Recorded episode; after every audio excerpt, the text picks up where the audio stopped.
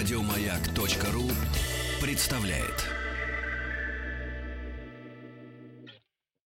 Главная автомобильная передача страны.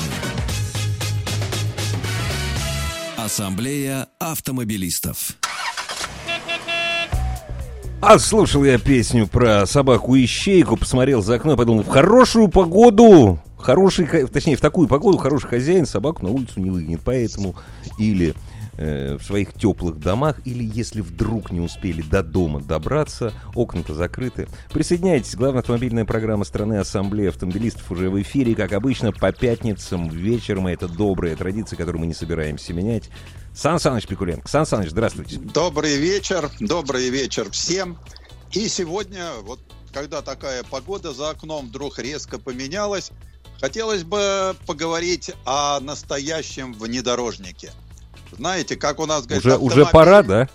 Уже стал пора? легендарным, уже пора. Ну, дело в том, что я хочу поговорить сегодня о Land Rover Defender, правда, вспомнить его старую ипостась и посмотреть, как он выглядит в новой такой реинкарнации.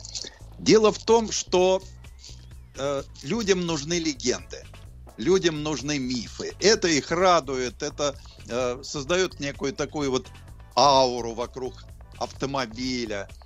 И, знаете, хо- хочется создать нечто такое, так, обелиск мы создали. Хотя, если коснуться Land Rover, я думаю, что в 1947 году Морис Уилкс, который создавал свой первый автомобиль, да не думал о том, что стану я легендой, автомобиль мой станет легендарный. Знаете, о чем он думал? О том, о чем было положено думать в мире, где только что закончилась Вторая мировая. Армии, народу нужно было надежное универсальное транспортное средство. И Вот и недорогое, начал. и недорогое. И недорогое, и которое могло бы совместить в себе часть функций автомобиля и часть функций трактора. Потому что на первом э, Land Rover был даже вал отбора мощности. Ну, чтобы крутить всякие сельскохозяйственные механизмы. Когда средство было изготовлено, да, прошло через цепочку перерождений всяких эволюций, и в общем-то, до 83 года он имя собственного не имел, а потом уже в память о службе в армии получил имя собственное Defender. Так он, э, Сан Саныч, он все-таки, он служил в британской армии, да? Ну, Это а был как же? армейский? да? Мгм. Да, и причем разные же варианты были.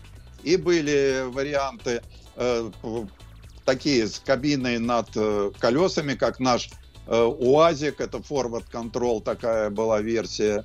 Были на машины подготовленные к армии, там даже были машины с усиленными э, такими рамами, подвеской, на которые ставили, ну как э, сейчас на пикапы ставят пулеметы, Мгм. вот на Land Rover я, пожалуй, наверное, впервые я увидел поставленный на Land Rover пулемет. В Африке же много этих машин было. И там народ, в общем-то, привыкший пострелять себе дичь в соседнем огороде. Вот.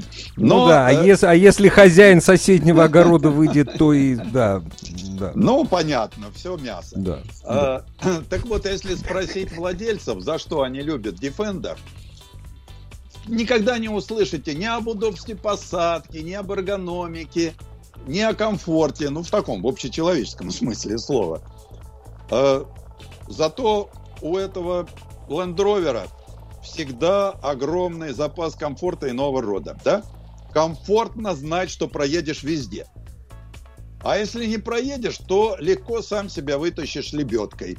Или с друзьями, покопав лопатой, и заруби парочку деревьев по округе, сделаешь себе гать, и все равно выедешь. Прогнила машина, да, но она алюминиевая, все равно дыра в кузове тоже не страшна. Взял ножик, вылежал из алюминиевой банки из-под Кока-Колы заплатку, приклепал или пришурупил и поехал дальше. Вы знаете, Сан Саныч, вот я прошу прощения, я вас на секунду прерву. Вы мне напомнили слова очень хорошего английского писателя Ян Бэнкс. Он, к сожалению, М. уже умер не так давно. У него есть прекрасная книга «Чистый продукт», я прошу прощения, в поисках идеального виски. О том, как он ездит по Англии, ездит, э, заезжает в Шотландию. ездит, разумеется, на Defender. И он про свой Defender очень много говорит. И он говорит, что друзья надо мной смеются, потому что это время-то уж современное, можно было что-то другое купить. И он пишет о том, насколько это незаменимый автомобиль и легок в ремонте. Он, кстати, вот пишет о замене панели очень просто. Вот, он у него вечно жил. Да, говорит, многие считают его слишком, слишком высоким, но по нашим британским дорогам, говорит, ты 150 гонять не будешь. Вот у него э, эта книжка про виски, но своему Дефендеру, верному, он отводит, э, отводит несколько, несколько страниц, возвращается к этому и считает его э, соавтором этой книги. Вот так вот. Понятно. Игорь, но всему ведь приходит конец, да? Вот Да, Defender да. в его нынешнем понимании, он тоже пришел. Пассивная активная безопасность, экология, 21 век, наконец. И все это как-то вот заставило гордых бриттов генерировать замену своей легенды. Причем, очень интересно, они это сделали, но как-то вот тайно вздыхают, вот как автор книги, да, Теперь нам придется доказать всему миру, что настоящий внедорожник может быть не только рамным, может быть не только простым. Потому что ведь если мы возьмем наследника заслуженного ветерана, это самая свежая платформа D7 с продольным расположением двигателя. На ней построены и Range Rover, и Discovery. Для Defender она получила дополнительную литеру X. И смотрите, что в нее входит – управляемый компьютером полный привод, регулируемая по высоте пневматическая подвеска, адаптивные амортизаторы с изменяемой жесткостью, большие 20-дюймовые легкосплавные диски. Ну, понятно, что 21 век. Добавляется к этому активный круиз-контроль, приятный и хорошо трансформированный удобный салон с кожаными сиденьями и климат-контролем – уже никакие есть, лавочки. Скажем так, Defender получил, наконец, удобный салон с точки зрения современности. Конечно. Но в то же время, по традиции, его пол покрыт прочным прорезиненным материалом, ну, который все так же можно мыть из шланга. Но не под большим давлением, потому что, понимаете, да, что забьется в эту электронную начинку все. Это э, причем, чтобы не было обидно современной молодежи, а молодежь хоть и любит ездить по бездорожью, все равно, смотрите что, появляется одно из самых главных достоинств, о котором говорят производители, это информационно-развлекательный интерфейс с постоянной поддержкой 4 и 5G, а также голосовой активацией и возможностью обновления программного обеспечения по воздуху. Вот как-то сразу вроде и не Defender, да? Ну как по воздуху обновиться где-нибудь в болотах Забайкалья? Или в степях Алтая? Не ну знаю. а в Йоркшире запросто.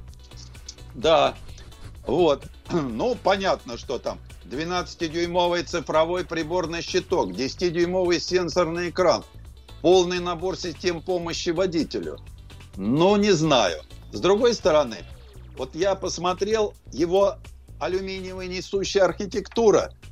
Она же ведь очень жесткая. Если посмотреть на цифры, ну мало кто смотрит на цифры жесткости, на скручивание, да, чтобы не забивать голову, получилось в три раза более жесткой, чем рамная конструкция предыдущего Defender. В три раза жестче.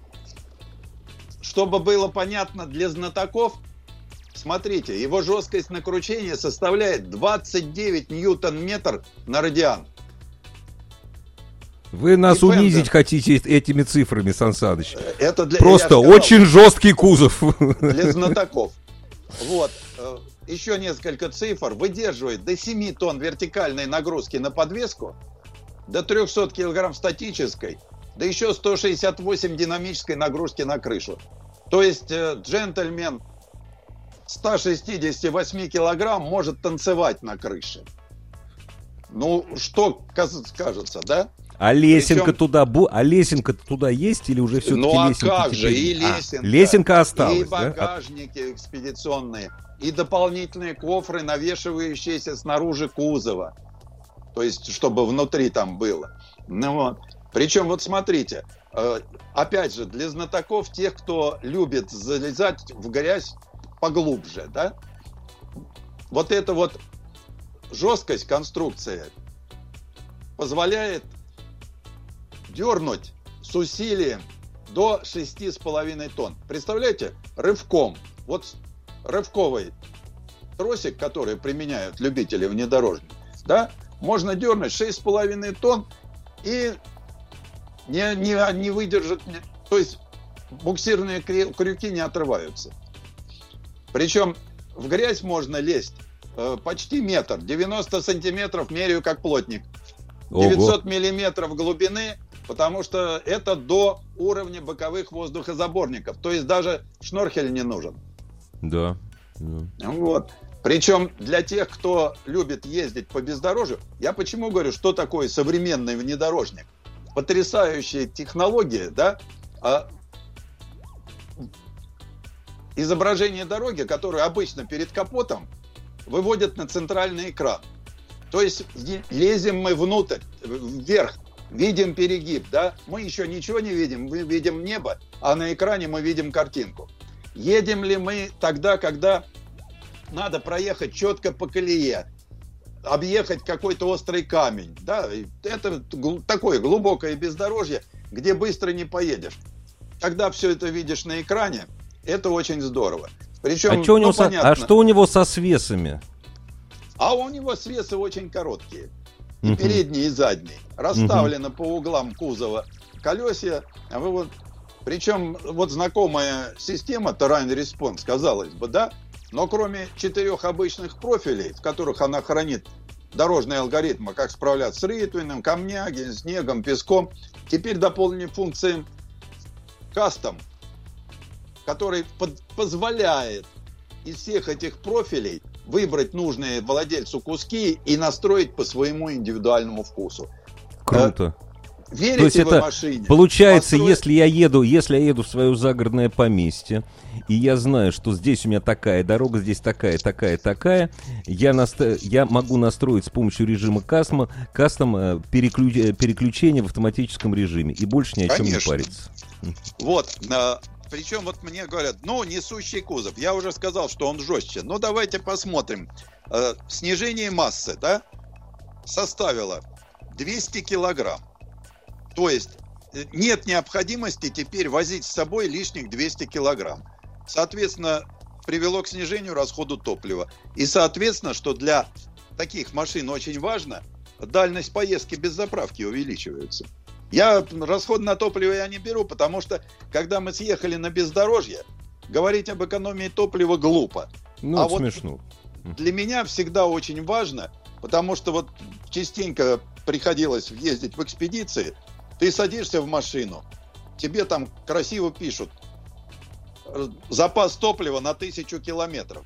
А потом ты едешь, и проехал не так много, но видишь, во-первых, заканчивается топливо, а во-вторых, никаких заправок нигде нет. Ну да, топливо вот заканчивается, здесь... а дорога еще не началась. Да, и вот это, конечно, э, считаю одним из очень важных показателей такого высокого качества современного автомобиля. Причем э, сначала, сначала, когда пересаживаешься из обычного, а я всегда, прежде чем проехаться на новой машине, я очень люблю, так сказать, освежить впечатление, сев на старую. Понятно, что у старой нет коробки автомат. вот. вот. А новый Но. комплектуется только автоматом? Вот Почему? это важно. Механика тоже. Вот, механика да. осталась. Механика для, для любителей. Вот, да. Для знатоков, да, любителей, вот. знаете, анчоусов с да. тухлицой всегда осталось. А вот. Но вот смотрите, современный автомобиль, да, э, помогают электронные ассистенты, получаем сразу другая реакция на руль. Можно побыстрее. Тормозной путь не такой. На тот же старый Defender давишь, давишь, давишь, а он продолжает движение прямо. Да, с тормозами, кстати, у него всю жизнь было не у всех модификаций да, не да. очень хорошо. Вот. А значит, э, то, что вот сейчас к нам придет, пока, да, ну, нужно же получить все-таки хорошие деньги. У нас цена-то начинается от четырех с половиной миллионов. Вот. Э, Так вот, у нас будет восьмиступенчатый автомат, два дизеля мощностью 240 и 200 лошадиных сил и свеженький бензиновый инжениум. Рядная трехлитровая шестерка. Потрясающий мотор. Потрясающий. 400 лошадиных сил. Ого. Абсолютно, ну что такое? Самый уравновешенный двигатель. Э, никаких вибраций, ничего. Ну, понятно, что 400 сил на Defender пока звучит вызывающе. На деле никакого рева и агрессии. Мотор такой вот гибкий, покладистый. Ну, понятно, что, э, как сказать, надо иметь крепкие нервы, чтобы использовать всю мощность этого автомобиля. Я это хорошо знаю, поездив на пятилитровом Discovery четвертом. Вот, я знаю, что дойти до предела надо иметь крепкие нервы. Вот, но да а и, на бездорожье... И вообще лучше на автодроме. Да. Вот. э, Получаешь еще такое удовольствие. Неожиданно мягко. Потому что любая пропущенная яма на старом Defender, да, это наша тушка, и особенно ее части, получают сразу за то, что не увидел. А здесь он как-то даже нахально лихо проходит все это неожиданно мягко. Потому а что, вот пневмо, видишь, сто- глуб- пневмо стоит на всех модификациях или, или только это оп- Ну вот то, опция? что на, на- на чем я ездил, да, там на всех пневмо. И на Мгм. первых версиях. Потом наверняка появятся более дешевые варианты, более такие Мгм. простые. Мгм. Вот. Просто вот промазал мимо ямы, да, ожидаешь такого удара, сейчас вот ничего особо ужасного, так все. Потому что впереди двухрычажка, сзади многорычажка Integra Link, проглатывает, в общем-то, любую дурь, но сразу хочу сказать, что э, вот эта любая дурь до определенного момента. Ну, то есть Он- она проглатывает, Сан Саныч, любую дурь, но не дурь водителя. Э, нет, и дурь водителя тоже, но э, быстро при- приху- придется ехать на сервис, чтобы все это починить. Потому Ну, что многоры- понятно, что многорычажка. эта цена, да, ты на любом покрытии можешь спокойно держать приличные километры в час, да, и у тебя будет ощущение, что ездишь на большом седане, а не на пятиметровом внедорожнике. Но э, понятно, что если вот дубасить по бездорожью без головы, конечно, ремонт придется делать быстрее и, больше, чем на старом простом Defender. Но тот никогда не давал столько драйверских ощущений и столько комфорта. Но он не для кто- этого был. Да, я хорошо знаю, вот особенно у меня был такой опыт проехаться на Defender 90 по бездорожью на задней лавочке.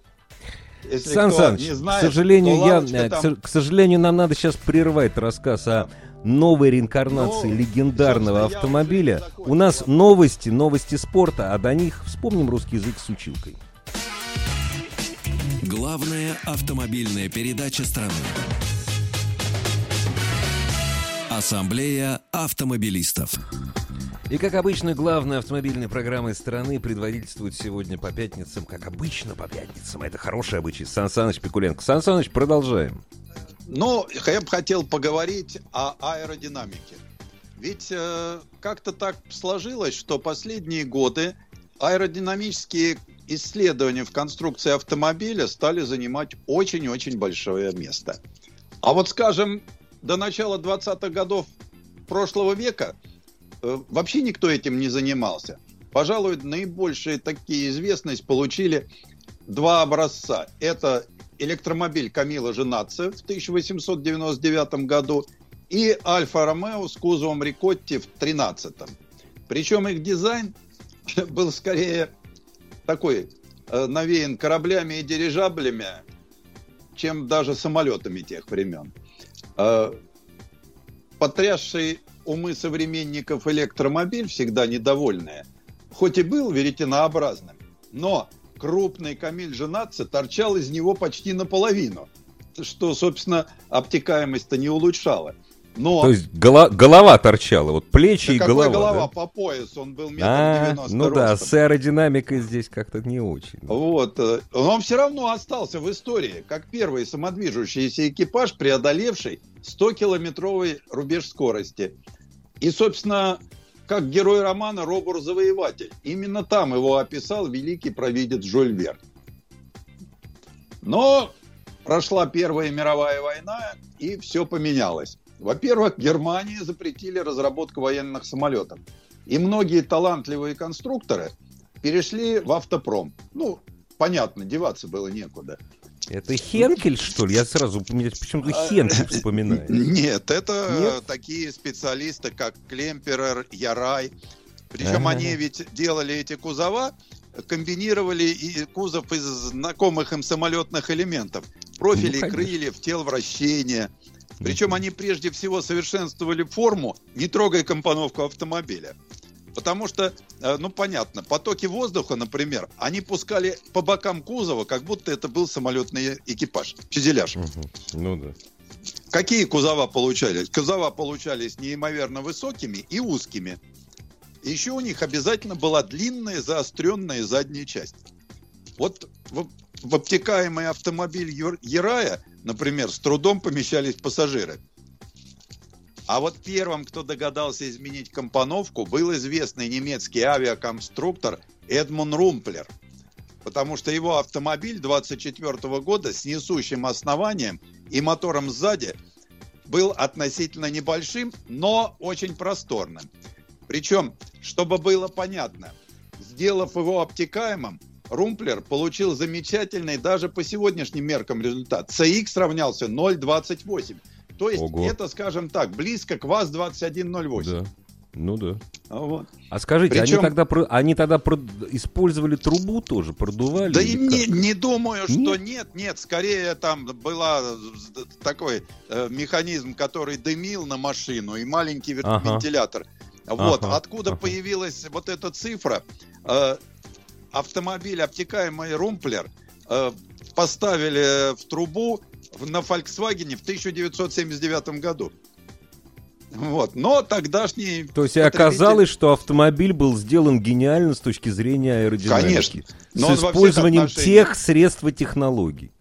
был гениальный, потому что у него, например, передние стекла были гнутыми. Сколько, как обошлось этот вопрос, даже представить себе не могу. Ну, это очень А дорого вот. по тем временам, конечно. А потом в 30-е годы появились теоретики. Инженер Мичиганского университета Лей, он даже статью написал, можно ли проехать 50 миль на одном галлоне горючего, улучшив аэродинамику. А, так это с Ну, него все началось. Вот конечно. на одно- Кто больше проедет на одном галлоне в соревновании. Да, да. Вот, причем он-то не занимался, как остальные, э, совершенствованием конструкции, да, доводкой двигателей и трансмиссии.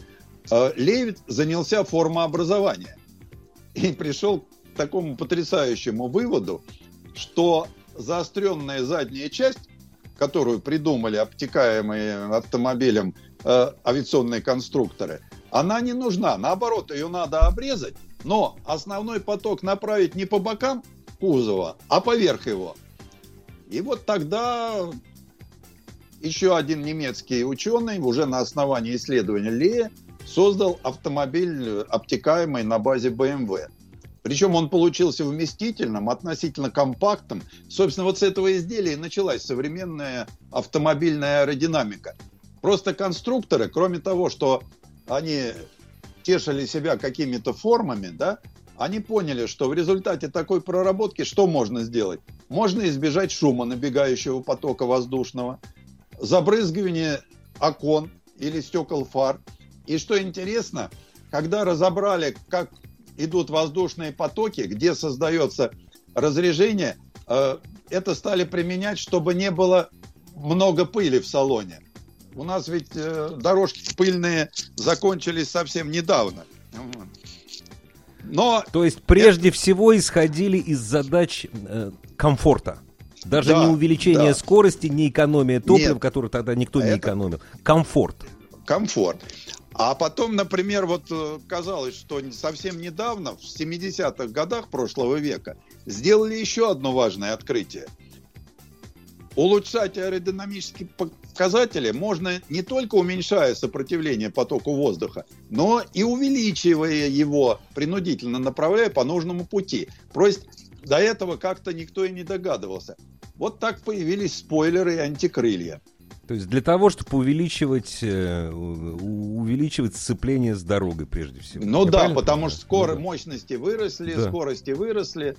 Вот. А кстати, знаете, ведь обратите внимание, сегодня зализанных кузовов, которые воздушный поток обтекает плавно, без завихрений, сегодня не увидишь на современных машинах. Во-первых, это не нужно. Суперкары, они наоборот ощетинились всякими крылышками, спойлерами, да? А угу. на нормальных машинах это неприлично, потому что сегодня совсем другие эксплуатационные эстетические воззрения появились у людей. То есть э, вольный полет дизайнерских изысков безотрывного обтекания, он давно уже завершился. Но, с другой стороны, э, как ни боролись за уменьшение площади поперечного сечения, да, сокращали ширину и высоту автомобиля, утончали профиль поперечного сечения. Э, Все равно нам это дало хороший результат. Смотрите, у нас появились гнутые боковые стекла, узкие продольные рейлинги на крыше для крепления багажника, скрытые водосточные желобки, зеркала заднего вида на аэродинамических тонких кронштейнах. Это же разумный подход к аэродинамике. Вот. Ну да, Но... здесь чуть-чуть снизить, здесь, здесь, здесь и на круг, не меняя в основном формы автомобиля, ты улучшаешь его показатели. Ну да, но э, правда до сих пор там сидят э, и делают концептуальные проекты, э, уменьшая площадь поперечного сидения, сечения, но получаются автомобили, сидящие внутри, чувствуют себя как в кабине истребителя. Самые смелые проекты вообще это сделать автомобиль двухкорпусным, объяснить, объединить два зализанных кокпита наподобие катамарана. Угу. То есть сокращение площади поперечного сидения доходит до того, что кузов просто обтекает водителя и пассажира, но аэродинамика получается.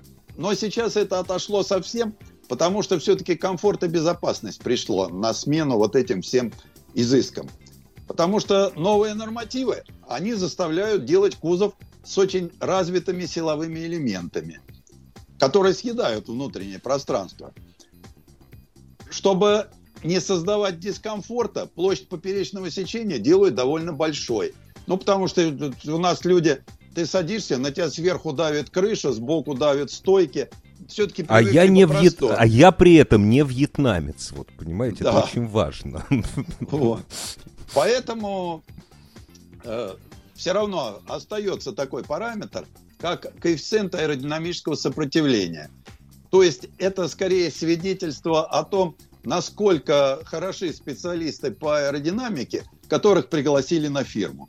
Стоят они, как правило, дорого, их немного, и поэтому ну, чтобы было понятно, э, сегодня рекордный CX на серийных машинах 0,20.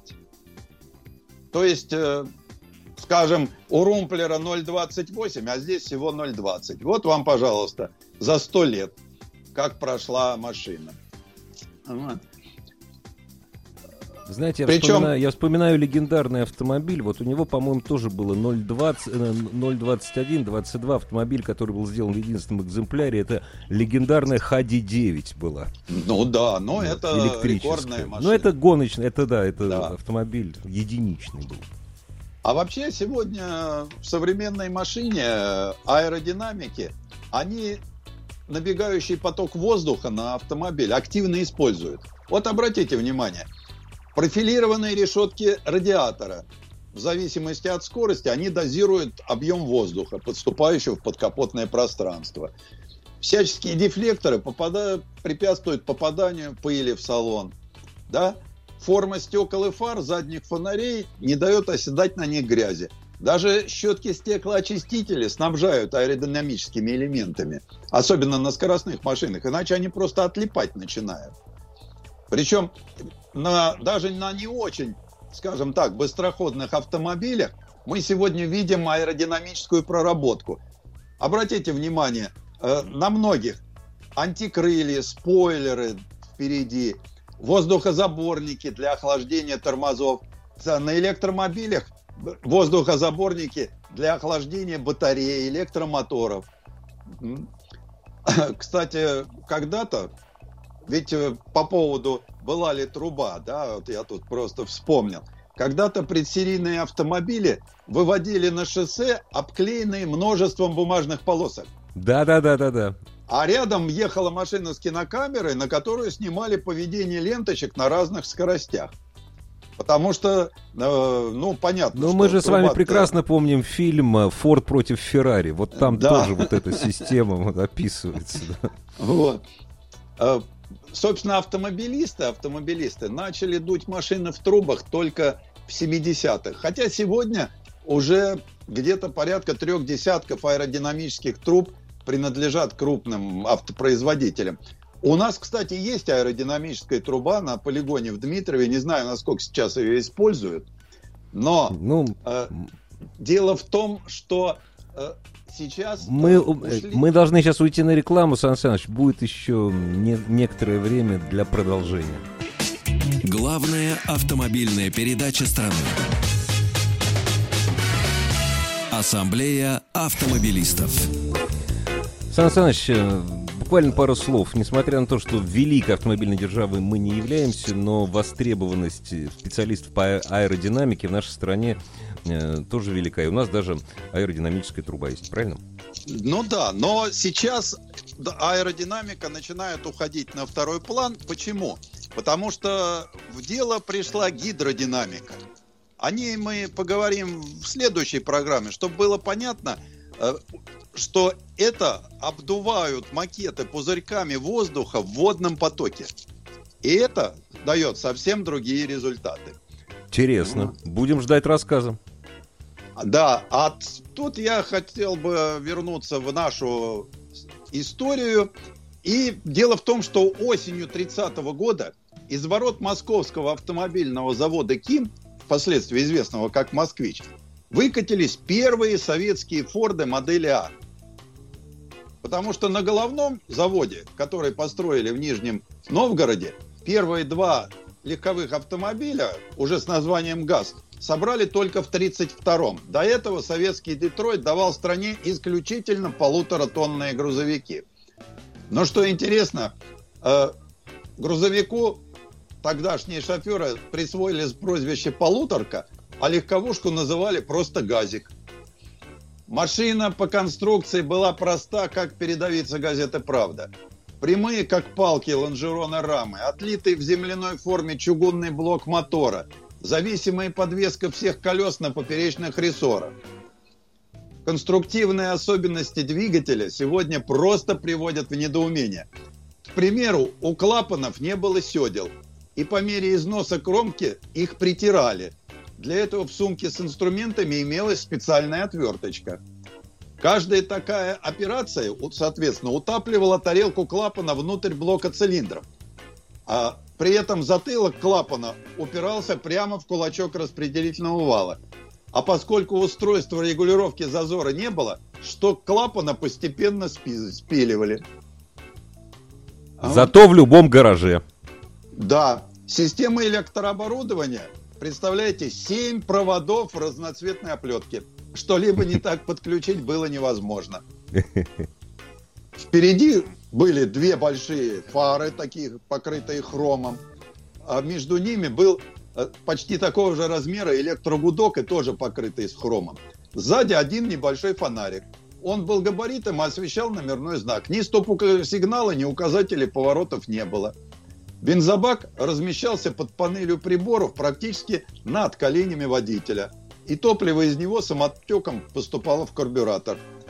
Перед запуском водитель должен был открыть краник, который почти на всех машинах слегка подкапывал. Внутри газики всегда терпко пахло низкооктановым бензином. Зато мотор со степенью сжатия 4,4 мог работать на самом дрянном грозненском бензине с октановым числом около 56. Не, не, не очень большое октановое число. Да, но... На прямогон похоже. У него была потрясающая тяга. Летом опытные водители ухитрялись так отрегулировать подачу смеси, что он делал на холостом оборот ходу 60-80 оборотов в минуту. Ну, то есть э, 10 раз меньше, чем любой современный двигатель. Ну да. Это позволяло машине практически ползти по проселку, а их тогда было большинство, со скоростью пешехода. Причем перегрев мотор не очень боялся. Пошел пара с под капота, остановились, остыли, подлили водички, поехали дальше. Вообще, если вот с точки зрения сегодняшнего дня, езда на ГАЗ-А, ну или газике, она поражает своей неторопливостью и обилием разнообразных физических упражнений. Туповатый мотор, тяжеленная педаль сцепления, разгон с места до 80 км в час занимает томительные 40 секунд. А потому что торопиться не надо. Прямо напротив лба водителя, на верхней рамке лобового стекла, расположился угловатый механизм дворников. И разве что кожаная кепка с большим козырьком тогдашняя защищала водителя, когда газик скакал по ухабам на неразборных спецованных колесах, да еще накачанных до 4 атмосфер. Так, Сан Саныч, проехал... а дворники, были, дворники были уже с приводом или ручные? Дворники были с э, такой вот, э, надо было покрутить ручечку. Покрутить, и с ручным механизм, приводом, да, понятно. Ага. Да, ну, понятно, не было. Вот, угу. ну, конечно, по быстром передвижении по московским переулкам в районе там солянки, хитровки не ну могло быть и речи. Зависимая подвеска создает такие крены, что тело водителя и пассажира свободно скользят по диванчику, обшитому кожзаменителю. Вот. Даже держаться за большую баранку сложно. Причем на ней три рычажка, которые все время надо двигать. Вот. Под ногами крохотные педальки – ну, правда, расположено привычно. Сцепление, газ, тормоз, небольшая кнопка механического включения стартера. Потому что это уже 30-й год, уже появился стартер. То есть кнопка, а педаль, кнопка педаль вот такая, вот самая крайняя, да? такая да? кнопка педаль, которая дожила, я даже не знаю, по-моему, на ГАЗ 5204 еще я На 5204 была, я видел сам, да. Вот. Вот. А, а, а кабина из чего была? Это де- композитная с деревом или это после войны только из дерева? Это была металлический угу. штампованный кузов на раме. Угу. Вот, а, открытый. Печки угу. не было. Вот, так и ездили э, круглый год. Причем э, чаще всего накрывали его просто брезентовой крышей, а боковые э, на, на дверцах никогда не ставили. Такие тоже ага. тряпочные были. Кстати, если это интересно, лучше меня об этом э, написал Михаил Кольцов, известный советский журналист, который целую неделю работал в московском такси. Рекомендую почитать этот рассказ, увидите очень много интересного. А машина 2212 это вот этот газик Нет, или уже более это поздний? Полуторка. Это более поздний. Это по а, это, это полуторка. Это полуторка. Это полуторка. А этот ГАЗ-2, э, это был ГАЗ-2, а это ГАЗа, легковушка. Это первая Сан Саныч, Сан Саныч, с нетерпением ждем рассказов об автомобильной жизни, об автомобильной истории. С нетерпением ждем пятницы. Дорогие друзья, спасибо всем, До кто свидания. настроил свои приемники. Главная автомобильная передача страны. Ассамблея автомобилистов. Еще больше подкастов на радиомаяк.ру.